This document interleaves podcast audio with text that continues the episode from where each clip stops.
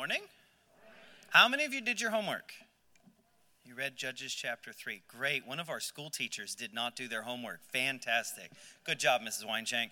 Hey, Judges chapter 3. We're going to go back to verse 1. We're going to kind of move forward. We're possibly going to make it all the way up to verse 11 today.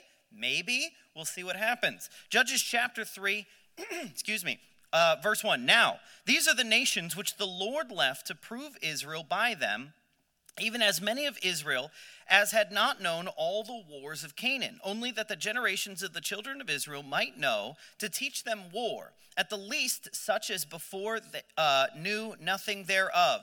I mentioned this last week. One of the reasons that God actually allowed all of these, if you will, wicked nations, these worldly nations to stay in place, is the generation that's left after Joshua, most of them had never known war. This is the, the generation with Joshua, that would have been the group that had been the, the oldest of the population. These are the people that they may have been from about 20 and below. Most of them had seen the Red Sea parted. They had seen the Jordan River parted. They had seen Jericho fall. They had actually been part of that conquering group. They've all passed off the scene, and this is now their grandkids. Because the Bible gives us indication this is almost 40 years after they've been in the promised land.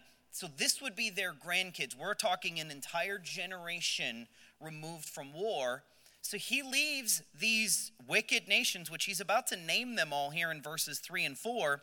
He leaves all of them. Why? And it's actually directly stated here in verse 2 to teach them war. How are these people supposed to know how to defend themselves if they've never had to defend themselves. Look at my generation. My generation, maybe 2 to 5% of them have ever actually experienced war because of Afghanistan and Iraq and that other stuff. 2 to 5% of my generation. The generation coming up after me, what, maybe less than 1%? The extent of war that they understand is like Call of Duty on Xbox and you respawn and come back to life. It's Fortnite. Every 20 minutes, there's a new game and you get a new life, and your character as a mohawk. They don't understand war. Why do you think they're against war? Because they don't understand war. Look at the 1960s. They were against war. Why? Because they'd never grown up, they didn't understand war. That's the generation that God's got right now. And He's like, you guys got to learn a couple things here. And unfortunately, based on your track record, you're going to have to learn this the hard way. Okay? And how did he know that track record? They've been his people for a long time. He didn't abandon them for 400 years in Egypt. He was there the whole time. He was watching, he was waiting, and he'd also watched them wander the wilderness and complain. He fed them with angel food and quail that flew at waist level. By the way, have you ever thought about that miracle for just a split second? On a weekly basis, quail flew at waist level and you just like whack them. That would have been awesome. that would have been so fun. I would have I would have thoroughly enjoyed meat day or whatever they called it. I don't know. Hey? But these people are going to have to learn because think about it for for generations, literally for now 3 generations God has been supplying huge miracles over and over and over again and they keep going backwards every time. So he's, we're going to teach you something, but it's not going to be a fun lesson to learn. How many of you, at some point in life, you've learned a lesson the hard way due to your own idiocy? Okay? I know we're not supposed to say idiot. We are, okay? And we learn those lessons. Well, the children of Israel are about to learn that about 13 times in a row, the same way, over and over and over again.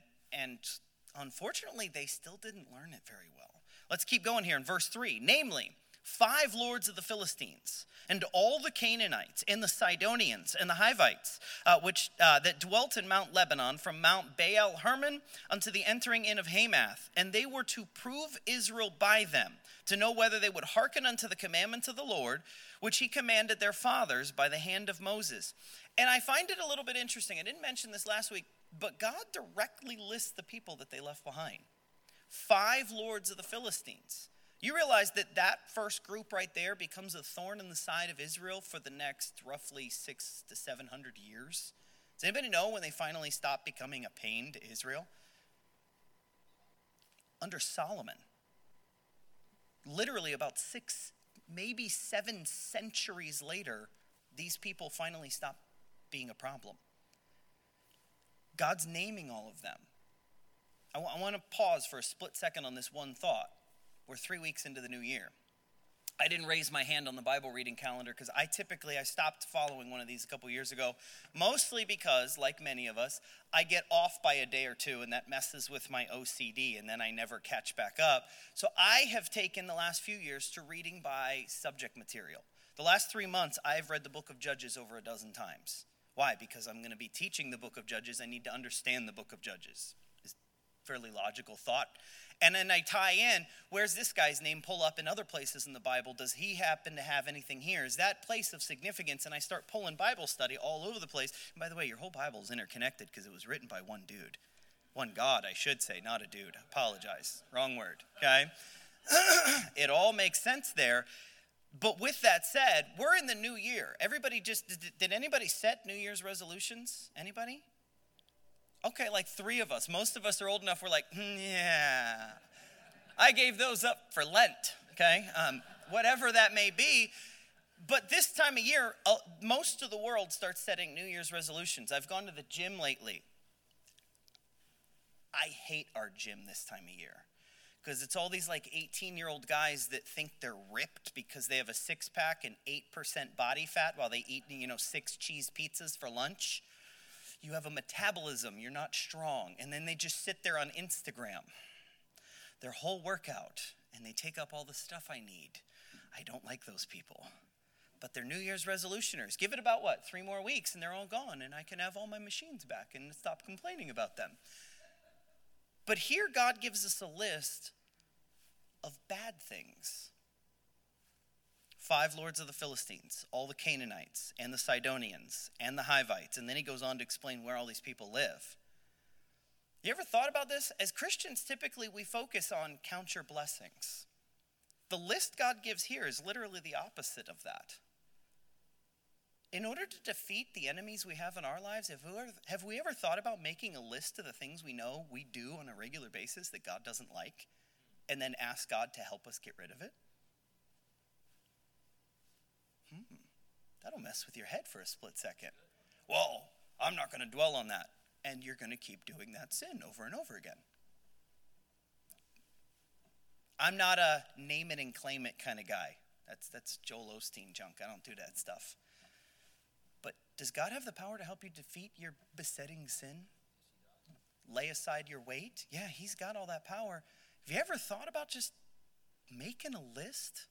checking it twice because you've been really naughty and not very nice, and asking God for help defeating that so that you can be a better Christian, so you can move on, so you can conquer what's messing with you, so that you can be stronger and therefore maybe help somebody else? You ever thought about that? That's literally the list God's giving here. And unfortunately, the children of Israel weren't bothered by this. In fact, we know they weren't bothered by this because jump into verse 5.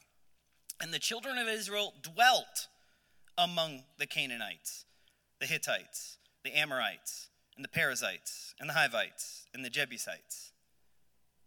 They dwelt among.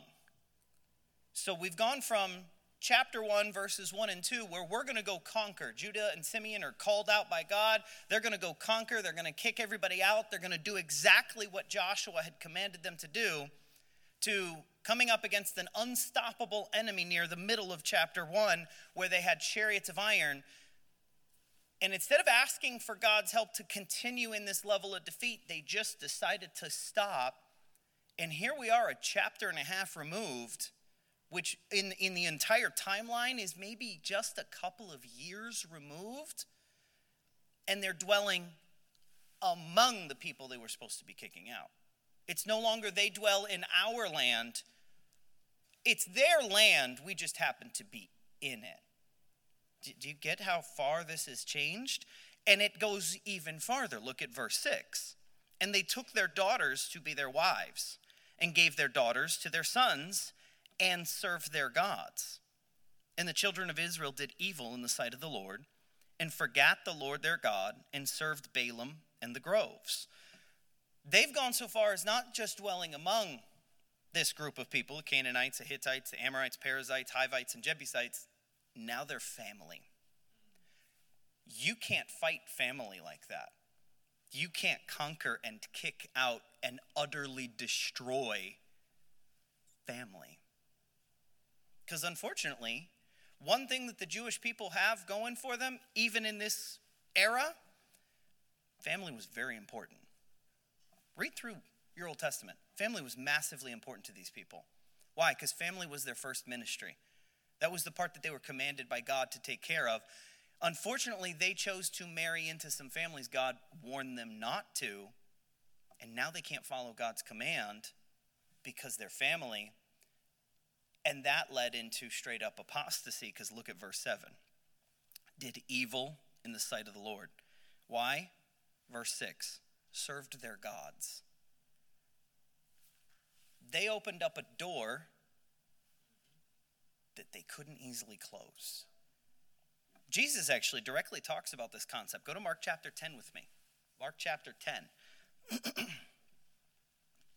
this, this intermarriage, the un, if you will, ungodly romance, this infatuation, this connection with the world becomes a big problem. Look at Mark chapter 10, verse 29. And Jesus answered and said, Verily I say unto you, there is no man that hath house, have left house, or brethren, or sisters, or father, or mother, or wife, or children, or lands that's, a, that's an exhaustive list, by the way. For my sake in the Gospels. But he shall receive an hundredfold now in this time houses and brethren and sisters and mothers and children and lands with persecution and in the world to come eternal life. This con this by the way this simple set of verses this is repeated in I believe 3 out of the 4 gospels that in order to do right we may have to give up some of the things we love. In order to do right, we may have to give up some of the things we love. And in this list, that includes family. The Israelites, if we go back to Judges chapter 3, they clearly weren't willing to do that. They weren't willing to do that in the slightest. But I love the fact that in verse 30, though, of Mark chapter 10, if we are in fact willing to give up all of this massive list house, brethren, sisters, father, mother, wife, children, lands you realize that, by the way, that list is all encompassing at that point? That is, that is just about everything that you could have, if you will, possession of. Everything that you could love. If we're willing to give that up for God, look at what he says. But he shall receive an hundredfold. Count your blessings. God always gives you back way more than you gave him. Every single time. He promised the Israelites a land flowing with milk and honey. But at what cost? They had to conquer the land. You realize for the next four centuries of Israel's history throughout this book of Judges, they didn't really get to experience that land flowing with milk and honey. They experienced destruction, death, servitude, slavery, exorbitant taxes, famine, over and over and over and over again. Why? Because they weren't willing to give up what they needed to for God. We want all the blessings, but most of the time we're not willing to actually give up what God asks us to give up. And that goes back to are we willing to make one of those lists of all the things that we know is a problem in our life and ask God for help? Can you go with me back to Judges chapter 1? Judges chapter 1, verse number 2. And the Lord said, Judah shall go up. Behold, I have delivered the land into his hand. We've simplified this phrase, by the way, in the 21st century to God's got this. He's got it all, anyways. He's got it all figured out. All we got to be willing to do is to follow his path to do what He asks us to do. And sometimes that means giving up some things. But that's the rough part for us. Okay? I, I, am our family, avid readers. We read a lot when I was a kid. One of my favorite series dad gave me was the Lord of the Rings series. I've read all of the books three or four times. Huge fan. And there's one little creature in there, Gollum. And he's got that ring, his precious That's how we treat the junk that we know God doesn't like. But that, that one's mine. I, I and anybody wants us to give that up, or any pastor says, give that up because God will bless you. No, that's mine. So you're saying you're okay with being compared to a scrawny little cave dwelling creature that nobody wanted to be around and tried to murder things? Because that's what you are. And I know that's not Bible. But unfortunately, it kind of is. If we're willing to give up some of those things, by the way, you realize the list in Mark 10 isn't bad things. Family's important. But is it more important than God? Your house is important. You need somewhere to live. But is that more important than God? The last one here, by the way, or lands. That's a pretty generic idea of just your stuff. Is your stuff more important than God?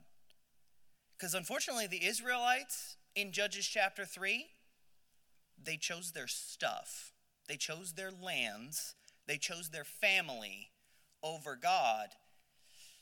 And instead of being blessed a hundredfold, they got cursed over and over and over and over and over again. Why? Because they made the wrong decision. We still do this exact same stuff every day, all the time. And then we wonder, God, why aren't you blessing me? But we have a whole list of things we're hanging on to. And we're dwelling amongst the land instead of being that light in the darkness. We've let the darkness seep into us. God can't bless that. I, I know I've gotten off track, and I'm sorry to meddle in your life, but it's the Bible. Go back with me to Judges chapter 3. By the way, a prime example of this, this concept of this intermarriage leading into serving other gods, is none other than Solomon himself. Solomon was a mess. 700 wives, or 300 wives, 700 concubines, something like that. I think I might have gotten that backwards. He got the guy just crazy. Now, if you do some history on that, a, a personal belief, this is some bishology here, at least half of those wives did not live in Jerusalem. They were purely political. Come in, there'd be a ceremonial marriage. Why? Because they were afraid of Solomon attacking them because he had the largest army in the world at the time. And then the, the that wife would then go home with dad there's actually historical evidence of that repeatedly, including, by the way, the Bible's record of the Queen of Sheba. Okay, she would have been part of that list. But Solomon was a mess, and the Bible directly tells us that his wives led him into the worship of other gods. Are we okay? You realize that this example, unfortunately, Solomon was following the example of generations before him. Well, my kids will do better than me, they'll make better choices. Where are they learning to make their choices from? They have 13 generations worth. Pay attention to how these judges worked. They're broken up over 13 generations. And are we surprised that Solomon took that and copied it to a massively exaggerated level? He was just living up to example of what's been done before. Our kids are going to copy what we do. And unfortunately, pastors said this for years. They don't just copy what we do, they take it to an exaggerated level every time. Well, if mom and dad can do that, then a mine can go a step further, right? That's not that big a deal. And then we got whole generations of kids that aren't in church, don't know about God. Choate, it's right down the street from us. It's one of the most expensive uh, high schools in America. Last I checked, it's about $63,000 a year to go to high school. By the way, that's more than Yale. To go to high school. Do you know Choate was the first Christian school in Wallingford? They were Baptist Christian school. They don't even have classes on God anymore. They do have a chapel, I will say that. They have a chapel and they have a service, and they basically, uh, you can actually tune into their live stream. I wouldn't suggest it. We have a great live stream. Watch ours. Hi, everybody at home, okay? Um, but they basically tell you that God loves you no matter what, and you can do anything you want because God loves you, and that's what God's all about is just love. Friends, I'm pretty sure God doesn't like our sin. You don't get into heaven if you've got sin. Are we okay? So we got to get that figured out. Judges chapter 3. I'll stop there for a moment. Okay? Judges chapter 3. Look at with me uh, verse number 7. And the children of Israel did evil in the sight of the Lord and forgot the Lord their God and served Baalim and the groves. We did talk about this a couple weeks ago. Balaam and the groves, that includes the worship of Ashtoreth. Um, it was supposed to be Balaam's wife. Um, okay, and the groves implies this is literally it's a physical area. They would plant trees, a lot of times um, either evergreen trees or specific types of fruit trees that they would use in these groves.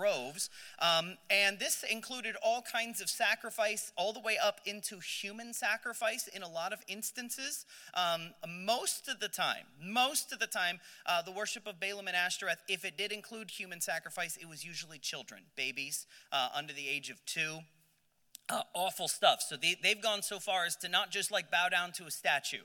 This wasn't offering, you know, you know, a coffee cake to a tiny little Buddha statue, not a bowl of rice. This is they're offering people. That they're actually sacrificing people to this. And God gets upset with that. God puts a premium, by the way, on human life. Very much so. But he's also, if you could ever pick a negative aspect of God, which you can't, by the way, is that he's a jealous God. He demands worship solely and alone.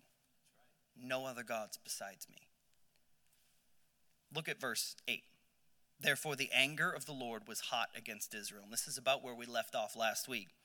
And he sold them into the hand of Cushan Rishathaim, king of Mesopotamia, and the children of Israel served Cushan Rishathaim eight years mentioned this last week. The anger of the Lord was hot against Israel. Can you imagine making God so mad that the term is hot? He, he's, he's that angry with you, and he sold them. I don't, I cannot give you any indication what that means outside of what, what did God get in return? When you sell something, don't you usually get some money in return for that? Hey, I sold an old iPhone. I, I made $400 when I sold the old iPhone.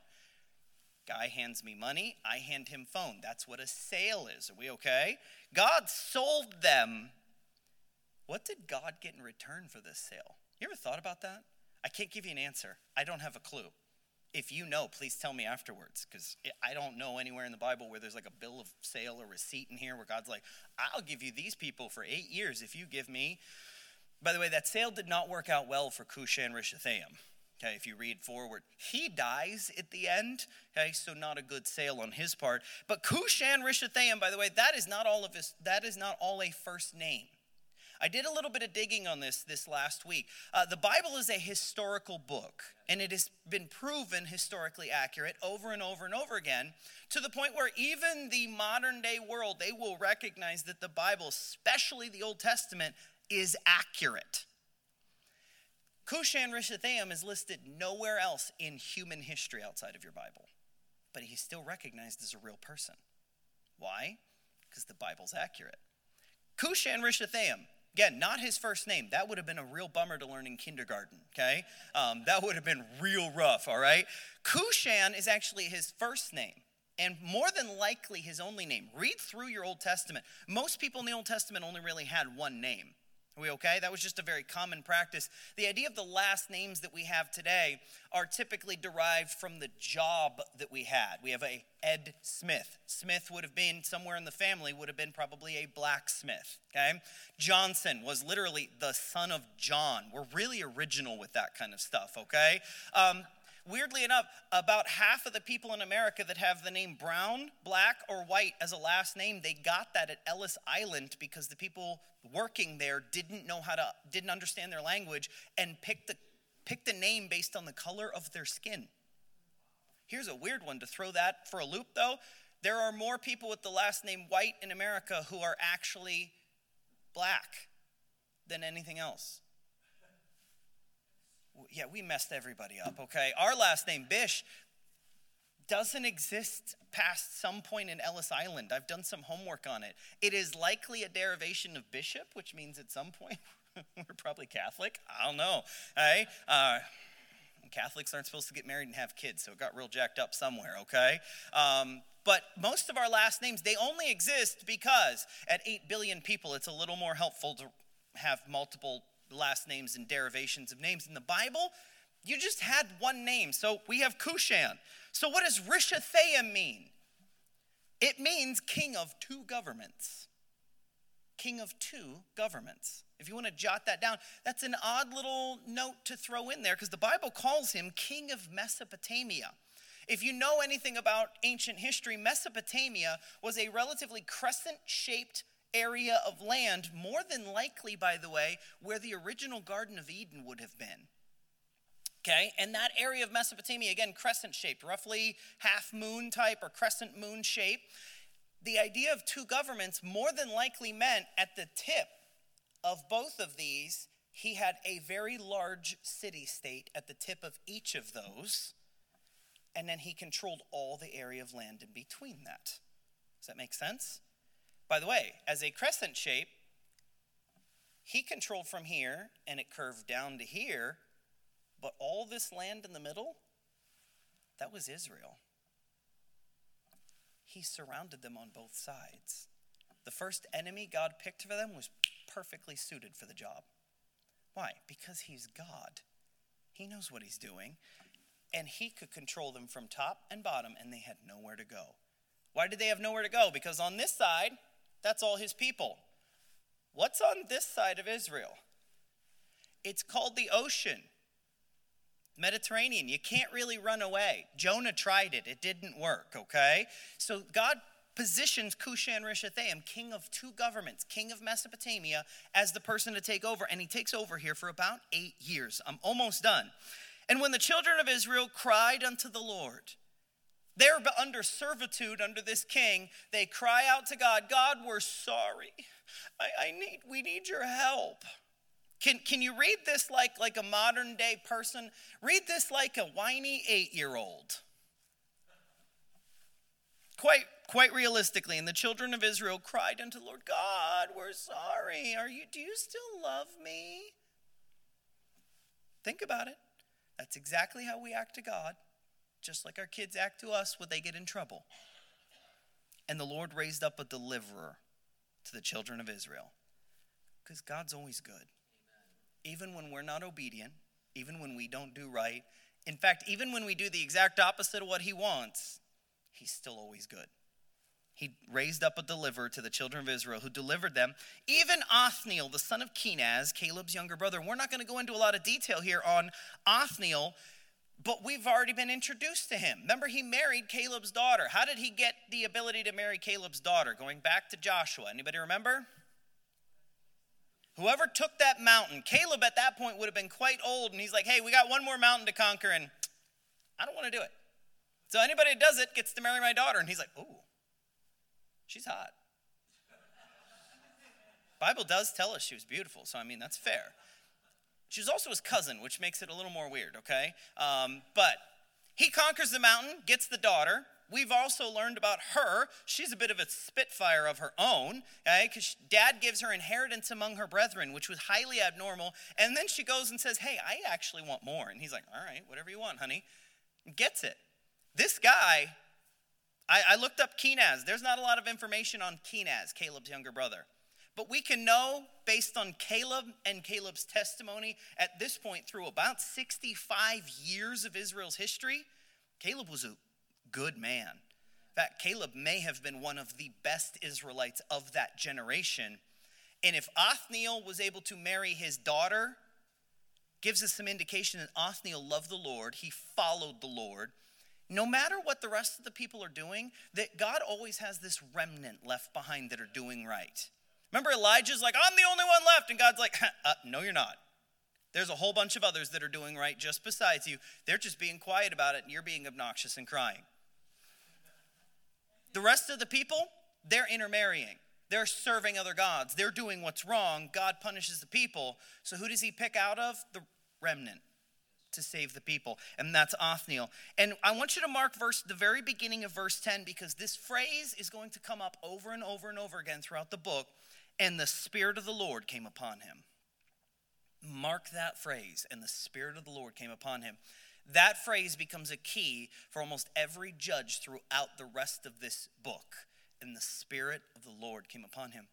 It's giving us the indication right here, right off the bat, that this wasn't about the person, it was about them being a vessel for God because they couldn't have done it on their own. Othniel was a great conqueror. He'd conquered a mountain full of giants just to get a girl. But he couldn't defeat this king without God. We can we can't defeat our enemies. To go back to the list I talked about earlier, we have no ability to defeat our enemies without the Spirit of the Lord. And He lives inside us. That's the beautiful part about the covenant we have with God now is we always have that Spirit of God with us. Whether or not we're allowing Him control, that's a different story. And we have to make that choice on a daily basis. Othniel here, and the Spirit of the Lord came upon him, and he judged Israel and went out to war, and the Lord delivered Cushan Rishathaim, king of Mesopotamia, into his hand, and his hand prevailed against Cushan Rishathaim, and the land had rest 40 years, and Othniel, the son of Kenaz, died.